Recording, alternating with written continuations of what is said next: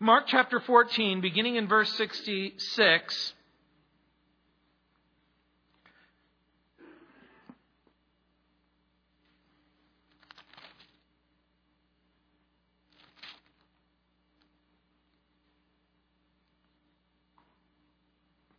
Now, as Peter was below in the courtyard, one of the servant girls of the high priest came. And when she saw Peter warming himself, she looked at him and said, You also were with Jesus of Nazareth.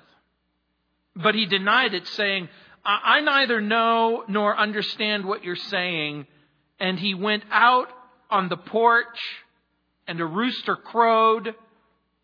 And the servant girl saw him again and began to say to those who stood by, This is one of them. But he denied it again. And a little later, those who stood by said to Peter again, Surely you are one of them, for you are a Galilean, and your speech shows it. Then he began to curse and swear, I do not know this man of whom you speak. A second time the rooster crowed. Then Peter called to mind the word that Jesus had said to him before the rooster crows twice, you will deny me three times. And when he thought about it, he wept. Several years ago, there was an exhibit that came to Denver. It was entitled The Vatican Treasures. And I'm an artifact guy. I love artifacts from history. And included in the treasure trove of artifacts was a first century bust of Nero, who would later put Peter to death. There was an exact copy of Michelangelo's only signed piece of art called the Pieta. It's an oversized Mary that holds the lifeless body of her dead son and there is this quiet serenity and great strength in her features. There's another interesting item that was on display. They called it the throne of St. Peter. It's a chair that allegedly Peter sat in as he presided over the church in Rome.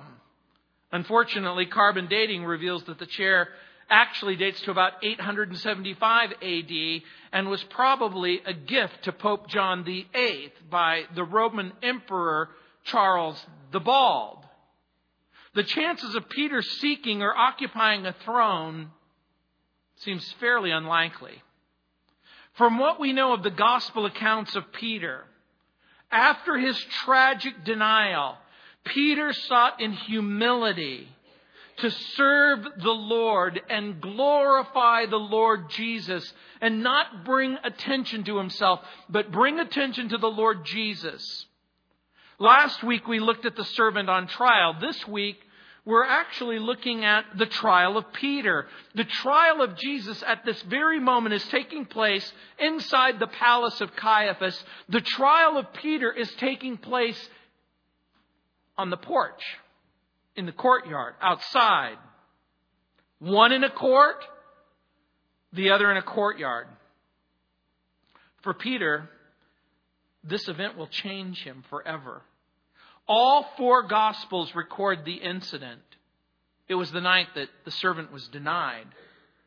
But the story is one that we can all relate to. And the reason is because it's our story. Caiaphas may have hated Jesus. Pilate may have been indifferent towards Jesus. Herod may have been curious about Jesus. Even the crowds, perhaps ambivalent, torn between the miracles that are, that are, that they saw and the accusations made by the enemies of Jesus. But Peter's denial reflects in a very real way what all followers and believers struggle with to remain true, to remain loyal, to remain faithful, to remain committed. Peter's fall is, in a sense, the groundwork for defection, a pattern of denial that seems commonplace among Christians. And perhaps you've never experienced the stomach twisting, heart crushing event of betraying the Lord Jesus. Maybe you've never had your sin thrown into your face in all of its ugly, filthy horror. Few things are more shattering to the new Christian than denying Jesus in word or deed. I wish I could say to you, in all honesty, that the worst things that I have ever done in my life were before I became a Christian, but it wouldn't be true the most evil, the most wicked, the most reprehensible things that I've done, I did after I became a Christian. Most will read Peter's denials and they'll see a great tragedy. And it was. But some of us will ask questions. I'm sure that Peter told Mark this story, and that might shock you. Peter told Mark this story, and I am certain that Peter told it to anyone who was willing to listen often. And you might think, how is that even possible? How, how is that possible? Did Peter get some sort of joy or thrill out of being humiliated? And I don't think so. I think the thrill came when Peter said, I denied him. And you know what he did? He forgave me. I deserved to die. And then he died in my place. I pretended like I didn't know him and he loved me and he forgave me and he restored me. And I need to tell you what it's like to experience the depths of darkness and wickedness and find in Jesus a Savior Peter's denial would demonstrate Jesus' love. His failure would confirm Jesus' word. His shame would put the spotlight on Jesus' glory. And Peter's sin would be hidden in Jesus' blood. And Peter's tears shed in repentance could be and would be accepted by Jesus. And it would lead to healing and it would lead to restoration. So look at the first denial. In verse 66 and 67 and 68, we'll begin in verse 66 now as Peter was below in the courtyard. Picture Caiaphas's palace. It's a multi-level palace and Peter is below in the courtyard and one of the servant girls of the high priest came in. Remember in verse 54, Peter followed at a distance. He goes right into the courtyard of the high priest. He sits with the servants. He warms himself by the fire. You have to understand something that in the ancient culture, servants would often serve as gatekeepers. It wasn't unusual for a servant to be posted at the gate, and when a dignitary or a visitor came by, that servant would allow entry into the person who's asking entry. It may be that the servant girl who allowed Peter access into the courtyard comes and takes a closer look. Peter is in the wrong place at the wrong time with the wrong people. One of the things that you should ask yourself of the text right at this very moment is where did Peter belong? Where should he be? He should be with the other disciples. He should be in prayer. He should be seeking answers from God. I know what you're thinking. This is a confusing time. This is a horrible time. This is a dark time. This is a difficult time. Yes, it is. How did Peter come to this place? Well, he misunderstood God's word and God's plan. Remember what Peter thought. He thought that the kingdom of God would be physical and material and immediate. He either ignored or he couldn't comprehend that the spiritual kingdom of God must first include the death and the resurrection of the Savior, the indwelling of God's Holy Spirit, and then Christ's reign in the human heart. God had a work to do.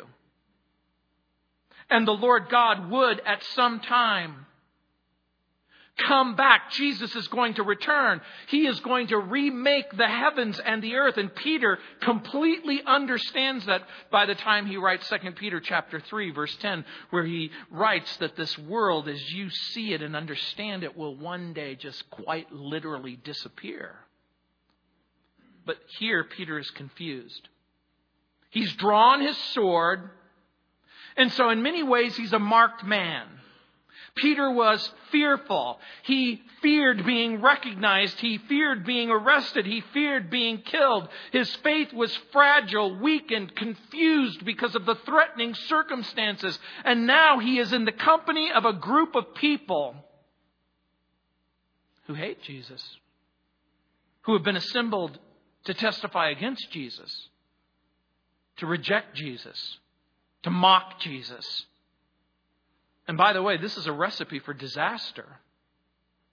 It says in verse 67 And when she saw Peter warming himself, she looked at him and said, You also were with Jesus of Nazareth.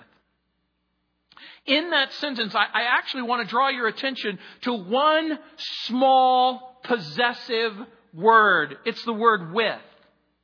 You also were with Jesus of Nazareth. It means to be joined or to be a part of a larger group. And some of you are joined or a part of a larger group that you identify with. A police officer often identifies with other police officers. Firemen often identify with other firefighters. Health workers often identify with other health workers. And so, here, rest assured that if you are with Jesus of Nazareth, people will notice you. Think about what the girl is saying. Didn't I see you in the garden? Is that blood on your sword? You look really familiar to me. People who are with Jesus, by the way, are often seen by others. Your family, your friends, your coworkers, the world it becomes pretty evident that you have been with him. You are seen by others as being with him. There's a certain level of expectation, an expectation, I'm going to say, of perfection. People will sometimes think, okay, that if you have been with Jesus, then it seems reasonable that you should act like a Christian, that you should think like a Christian, that you should say words that Christians say, but some people have a kind of a bumper sticker faith. Their bumper sticker says, forgiven on the bumper sticker. And certainly Christians are forgiven, but being forgiven is a privilege. It's not a license to act like an unbeliever. When I flew to Albuquerque and first went on staff at Calvary Chapel in Albuquerque, I was driving to the church and Chet was in front of me in a Volkswagen and he had a bumper sticker on his car that read, honk if you love Jesus. And so I honked and Chet turned around and said, the light's still red, dirtbag.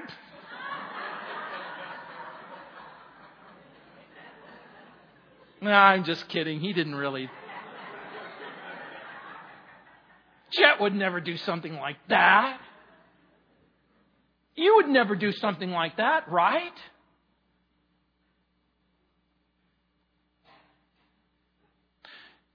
Truth.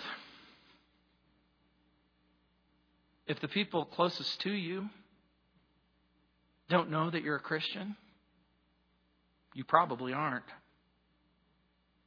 Remember, if you love Jesus, then His teaching is your teaching. His life is your life. His doctrine is your doctrine. We sang it early. Where you go, I'll go. Where you serve, I'll serve. Who you love, I'll love.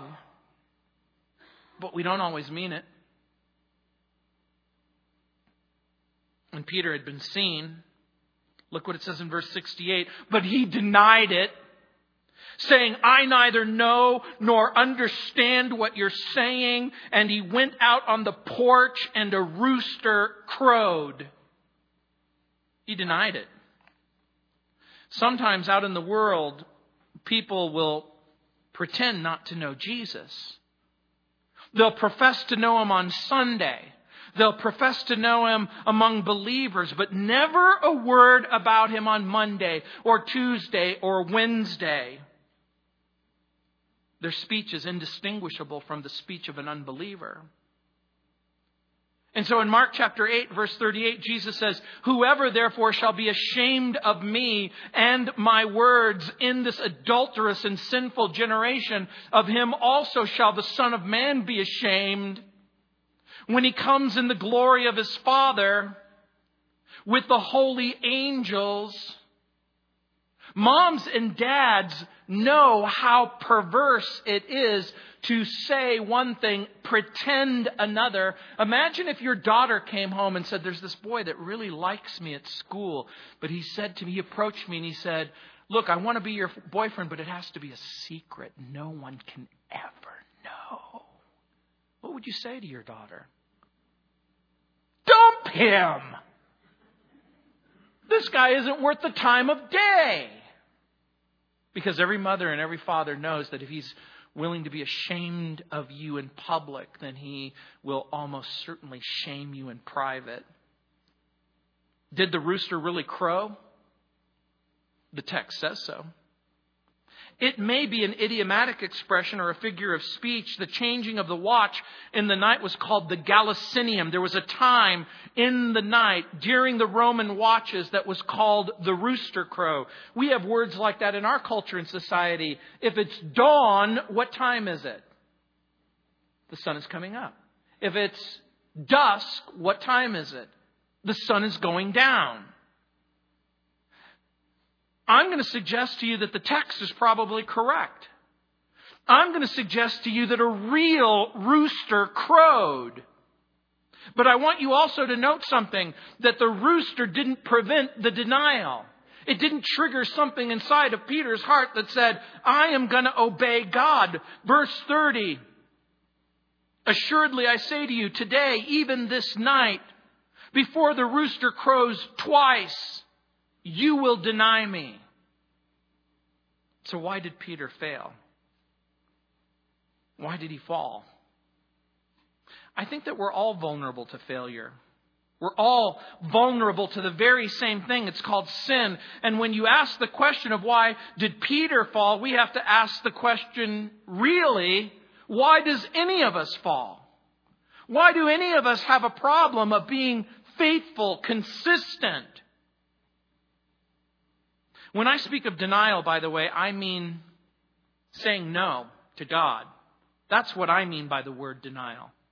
Denial means to say no. It means to refuse in relation to a claim or a demand that's made on your life. Again, every parent knows when a child says no, what they mean. You don't want to, I don't want to do what you told me to do.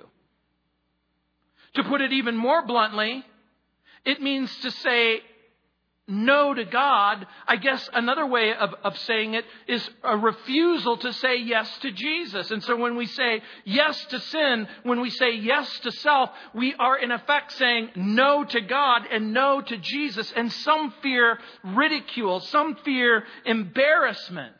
We deny Jesus by voice, by act, by going with the crowd. There's even times we might deny Jesus by silence because there's something that we should say and that we don't say. In popular culture, we use the term denial to speak of a psychological malady. That person's in denial. Give him a boat, let him row up the river, Oh, look at that drama queen. She's the queen of the Nile. When a person is diagnosed with a fatal disease, when a person refuses to believe that he or she is going to die, we call that denial.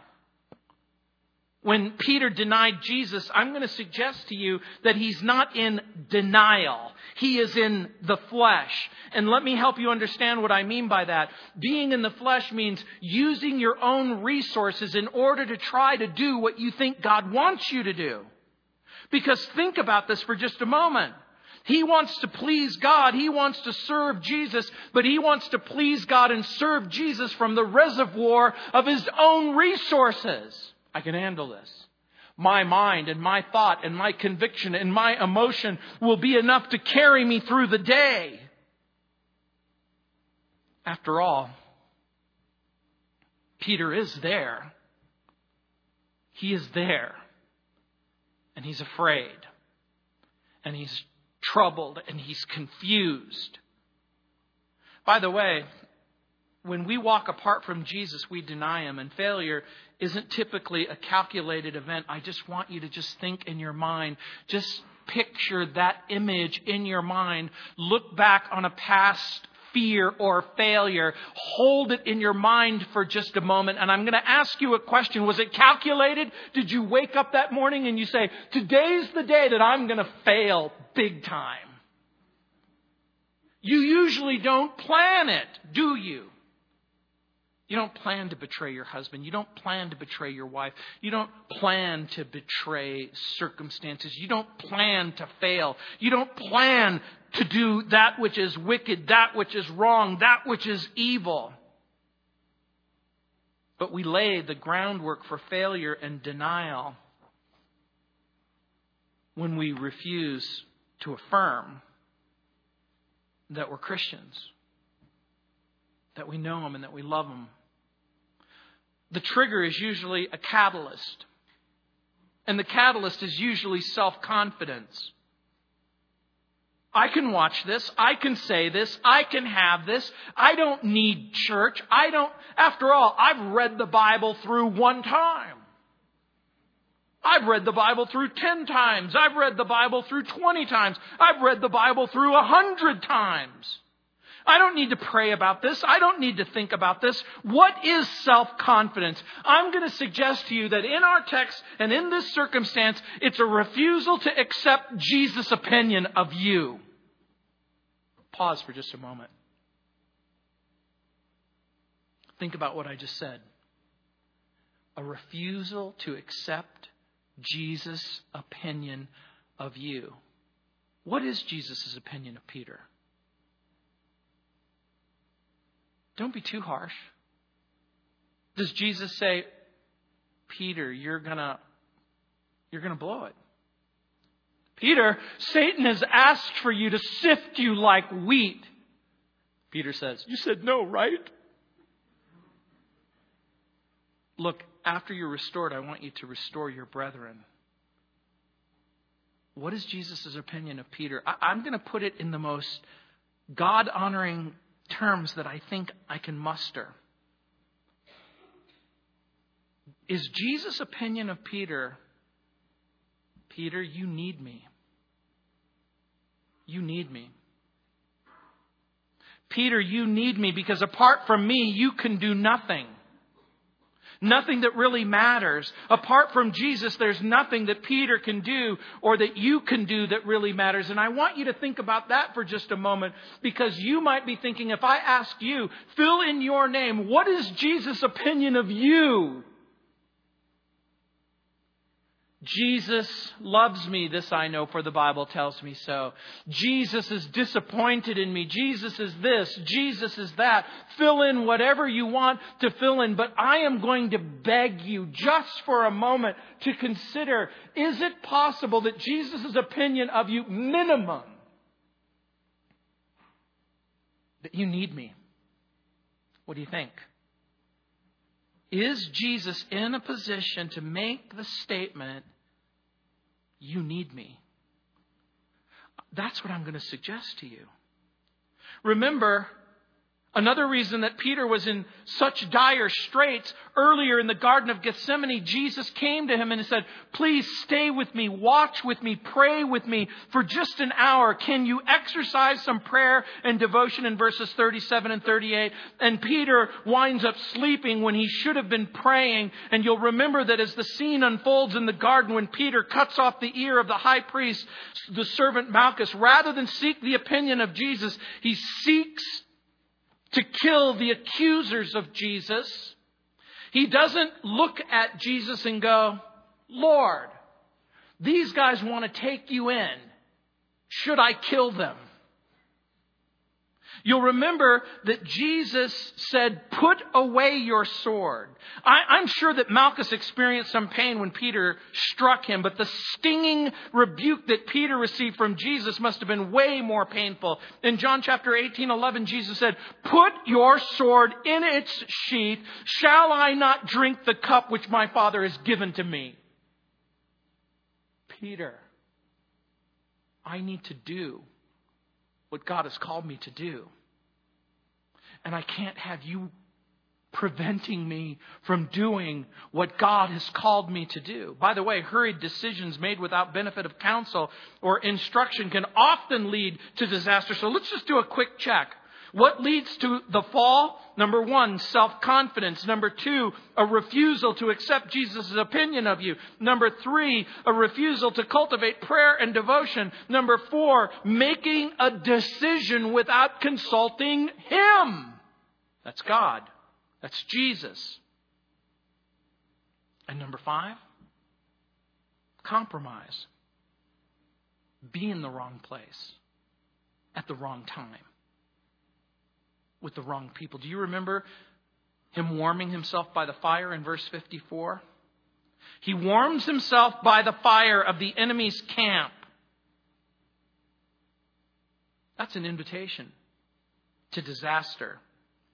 And look at the second denial in verse 69. It says, And the servant girl saw him again and began to say to those who stood by, Wait, wait, this is one of them. In Luke's Gospel, chapter 22, verse 59, it tells us between the second and third denial, there was a space, not of five minutes or 10 minutes or 15 minutes or 20 minutes, but between verses 68 and 69, the clock is ticking and an hour goes by in the New King James in Luke 22, it says, You're one of them. Peter said, Man, I am not. And then in the original text, it reads, After the space of about an hour. In between the first denial and the second denial, I'm going to suggest that there was a sigh of relief in, on Peter's part. He's just go, he goes,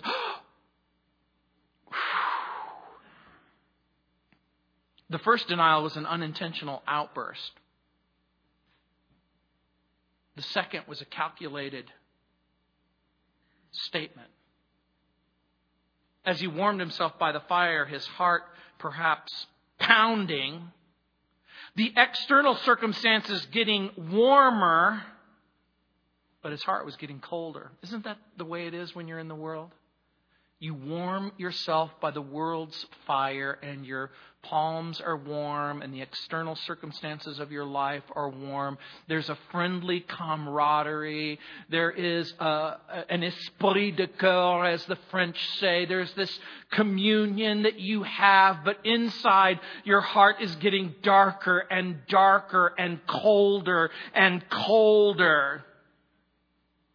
And that's what sin does it has that effect on you. Let me be blunt. Every time you say yes to sin, it becomes easier to say yes the next time. And then the next time. And then the next time. The same is true when you say no. It becomes a little easier to say no.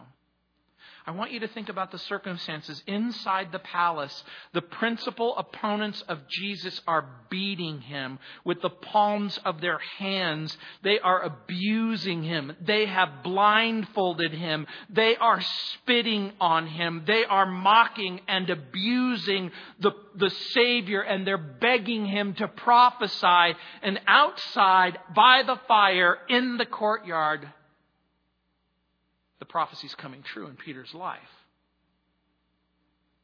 And Peter caves in. He denies the servant again. And he slips back into the shadows.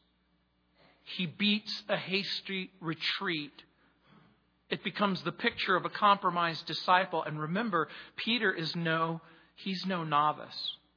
Peter has witnessed hundreds of miracles. Peter has walked not 10 miles, not 20 miles, not 50 miles. He has walked the length and the breadth of Judea from the Galilee back to Jerusalem. He has made his way and walked all the way to Lebanon and Syria. He has come back. He has walked with Jesus hundreds of miles. He has walked with Jesus and he's walked where no one else has ever walked. He walks on water even if it's just for a few steps.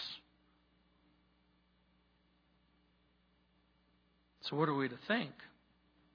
Does past achievements ensure present faithfulness? Did Peter say, Look, I've witnessed these things. I've seen these things. I've seen the transformation that has taken place. Eyes opened, ears opened, lepers cleansed. I've seen people come back to life. I've seen loaves and fishes multiplied. He's willing to face 600 Roman soldiers with a sword, and he's afraid of one girl's question. Don't be fooled into thinking that you can stand strong in Jesus in the power of your own strength because it's just simply not true. Does past success guarantee freedom in the present? Can you really, really trust that all of the things that you've said and all of the things that you've done in the past will somehow carry you into the present? Let me just be blunt. Don't be fooled into thinking that you can stand strong in Jesus in the power of your own strength. Because it's not going to happen. Look at the third denial in verse 70. It says, But he denied it again. And a little later, those who stood by said to Peter again, Surely you are one of them, for you are a Galilean and your speech shows it. Apparently, the Galileans spoke in, in a recognizable, in an, an identifiable way. Maybe sort of like the Geico lizard on TV. You know, you just go, hey, that guy's not from America. Imagine there is this distinct way of speaking that betrays your identity. When I was a kid growing up, my brother and I, we would play Star Trek. He would be Captain Kirk, and I would be everybody else on board. I would say stuff like, you know, my brother would go, Give us more power, Scotty. Go, I do not know if I can give her any more power, Captain. We're all going to die. I can tell where you're from by the way that you speak. And look what it says. Then he began to curse and swear. I do not know this man of whom you speak. And by the way, when you hear the expression curse and swear, you might wrongly think that Peter is exercising profanity. And you would be way wrong. Peter isn't speaking like a truck driver or a police officer. It's not profanity. It's something way worse. It's blasphemy. The meaning of the word to curse comes from a Greek root word anathema or to anathematize. It is a word that meant to bind yourself under an oath or under a curse, and to swear translates the Greek word omnienai. It means to take an oath, much like you would do when you put your hand on the Bible and you say, I swear to tell the truth, the whole truth, and nothing but the truth. In effect, Peter is saying, I swear I am telling you the truth, and may God curse me if I'm not. I want you to think carefully about what you're reading. Peter invites God to kill him if he's not telling the truth. This from the disciple who a few hours earlier pledged his undying love, loyalty, fidelity. Peter's in effect saying, may, may God kill me and damn me forever if I know who this person is. Peter has disconnected himself completely from Jesus and God and reality. And sin and fear will do that to you. And you know what else I'm going to suggest to you? We can't know the heart or the mind or the thoughts that are going on inside of a person's heart or their mind, but I suspect that Peter, even when he said these words, he fully never, ever, ever expected to be forgiven or restored. You know, one of the most terrifying things that can happen in your life is when a voice whispers, You're going to go to hell for this. You're going to go to hell for this. You've really blown it. God can understand an unthinking outburst or a meaningless mistake, but look at what you've done. Look at the depths of your sin. Look at how low you've sunk. Why forget it? You've gone to the well once too often. You can't be forgiven for that.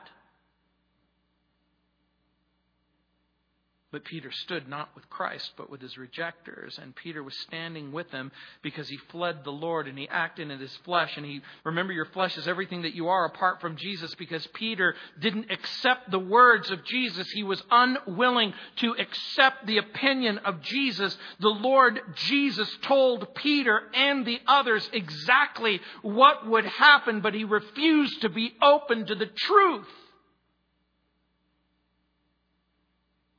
And I'm sure that there's been a time in your life when someone said, Please, please, I'm begging you, don't go down that road. Don't take that way. Please don't do this. Don't say this. This is the wrong way to go. This is the wrong way. You're headed in the wrong direction. And Peter is confused and he's caught off guard. He's afraid of persecution. So, why is Peter telling you this story?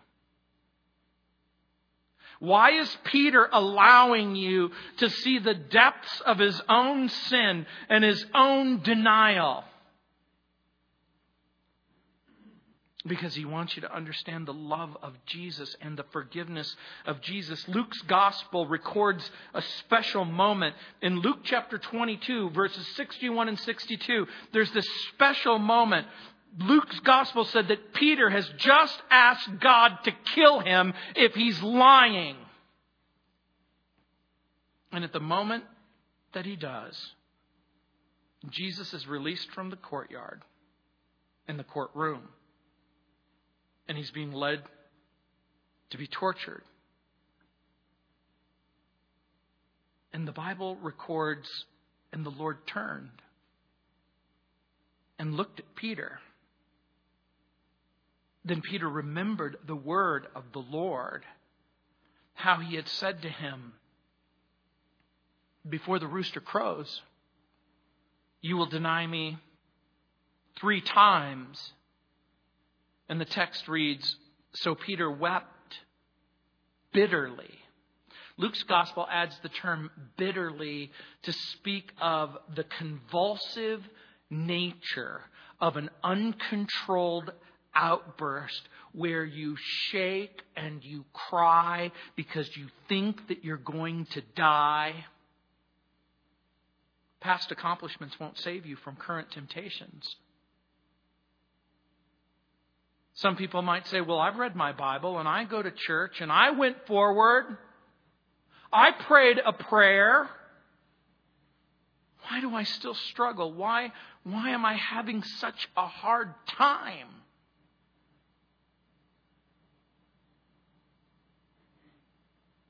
Look at verse 72. A second time the rooster crowed. Then Peter called to mind the word that Jesus had said to him Before the rooster crows twice, you'll deny me three times. And when he thought about it, he wept. The old Peter was fallible. The old Peter denied Jesus. Remember, the old Peter wants to know God and serve God and obey Jesus, but he's using his own resources. He thinks his own willpower, He thinks his own commitment. He thinks his own heart. He thinks his own intelligence will be the thing that will bring him through. But there's something really attractive about the big fisherman his brokenness, his repentance. And you'll note that the first step in repentance is remorse. By the way, it's not the rooster crowing that convicts Peter. Look what it says in the text. He called to mind the word that Jesus had said to him. What is the word that Jesus had said to him? If we think of all of the word that Jesus said to him, it was come. Follow me. Come. Walk with me. Come. Participate with me. Be with me. Love me. Walk with me. Be with me. And oh, by the way, Peter, you're going to get in trouble because you're going to do something stupid and you're going to do something foolish and you're going to trust yourself and you're going to trust your own mind and you're going to trust your own heart and you're going to trust your own resources. You're going to, for a wicked moment, think that you have everything that you need in order to have a satisfying relationship with me, but you're wrong. I need you to understand my opinion of you. You need me. And by the way, it's not Peter's tears that restore him. The Bible says that Judas was sorry that he betrayed Jesus. And it says he went and he hung himself. Sorrow that leads to death is not repentance. It's not tears that provide forgiveness. It's blood. Jesus' blood the blood that will cover and cleanse and bridge the awful gap between Peter's oath and Peter's hope. I want you to picture him sobbing. What do you suppose you hear him saying? What is that you hear? I deserve to die. I deserve to die. I deserve to die. And the Lord will speak to him, and the Lord will say, Peter, I'm not going to kill you. I'm going to kill your friend. The Bible says that the soul that sins, it shall surely die. The Bible says that the wages of sin is death, but the Bible says that the gift of God is eternal life in Jesus Christ. And when he thought about it, he wept. And the more Peter thought about the situation, the more he wept. And the more he wept, the more heartbroken he became. And the more he wept, the more grieved he became with this unbearable guilt. And Peter is going to take that guilt into the crucifixion. He's going to bear that guilt on Easter Sunday until he gets news from a resurrected Jesus. Go tell the disciples, oh, yeah, and Peter, that I've risen from the dead. So, what's your best defense against denial? Well, trust Jesus. Accept Jesus' opinion of you. The simple truth, it seems so simple that I even have to say it sounds crazy. You know the song? Jesus loves me, this I know, for the Bible tells me so. Little ones to him belong. They are weak, but he is strong. Pray. When you pray, you admit your dependence upon him. Avoid rash and hurried decisions. The world says seize the moment. Make the decision now. The, and by the way, the devil will whisper in your ear and he'll say, look, make a quick judgment. Do it now. Satisfy yourself now until the gospel is preached. And the preacher says, turn from your sin now. Turn to Jesus now. And the, the, the, the devil will go, later. There's only one hurried decision that you can make safely. It's when you make the decision to turn from sin and turn to the Savior. And by the way, avoid the place of temptation. Run, flee, turn, and go in the opposite direction. Submit to God. Resist the devil, the Bible says. Don't place yourself in a, in a position of compromise. By the way, years later, in 2 Peter chapter 3, verse 14, Peter will write, Therefore, beloved, looking forward to these things, be diligent to be found by him in peace, without spot and without blemish, blameless. How is it that you will find yourself in peace in him? You have to turn to Him. There are basically two kinds of people in this room Italian people and people who wish they weren't. No, those aren't the two kinds of people. Two kinds of people. Those who need to find a way forward. A way to find themselves forward in Jesus, or a way to find their way back to Jesus. You will go forward in Jesus, you will go back to Jesus. But either way, that's the hope. This is why Peter was so willing, with such an excitement, to talk about his personal failure. Not because he's proud of his wickedness, but he understands that he has a Savior who loves him, who's willing to forgive him. How can you resist or reject that kind of a Savior? In just a few moments, we're going to stand. And in just a few moments, I'm going to invite you to come forward those who need to make a way forward in Jesus, and those who need to make their way back. Who understand what it means to have in their hearts and in their ears hear the voice whisper, You've gone too far. There's no hope for you. And you understand this message of hope that Jesus loves you and that He's willing to forgive you, that He is willing to forgive you and, and to and to take you back. Is that you? Let's stand. I'm going to pray for you, even now. Heavenly Father, I pray for each and every person within the sound of my voice. Lord, I pray in particular for that person whose heart seems filled with darkness. Lord, I pray that you would fill it with light. For the person who's filled with guilt, Lord, I pray that you would fill them with forgiveness. For the person who's filled with despair, Lord, I pray that you would fill them with hope. And for the person who's frustrated and angry, because they've lived their life according to their own resources, with their own mind and heart,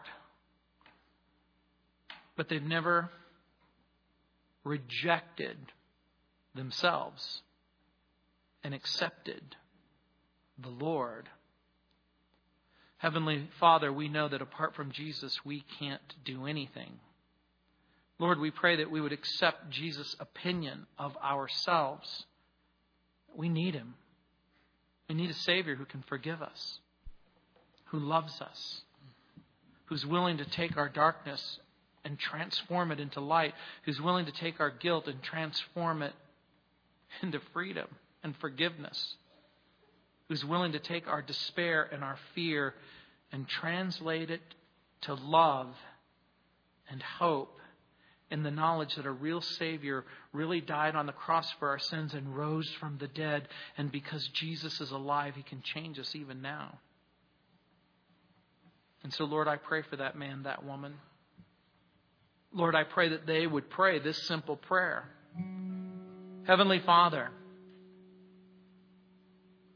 I need to accept Jesus' opinion of me. I need him. I need hope, and I need grace, and I need mercy, and I need forgiveness. For the person who needs a way back, they found themselves distant, estranged from God, wandering in a wilderness of fear and despair and selfishness and self indulgence and self pity. Lord, I pray that they would come back to you even now and say, Lord, I'm tired of living according to my own resources. I want to live according to your resources. And if that's you, I'm going to invite you to come right now. The worship team is going to sing a song. You need a way forward. Come here. You need a way back. Come here. We're going to sing.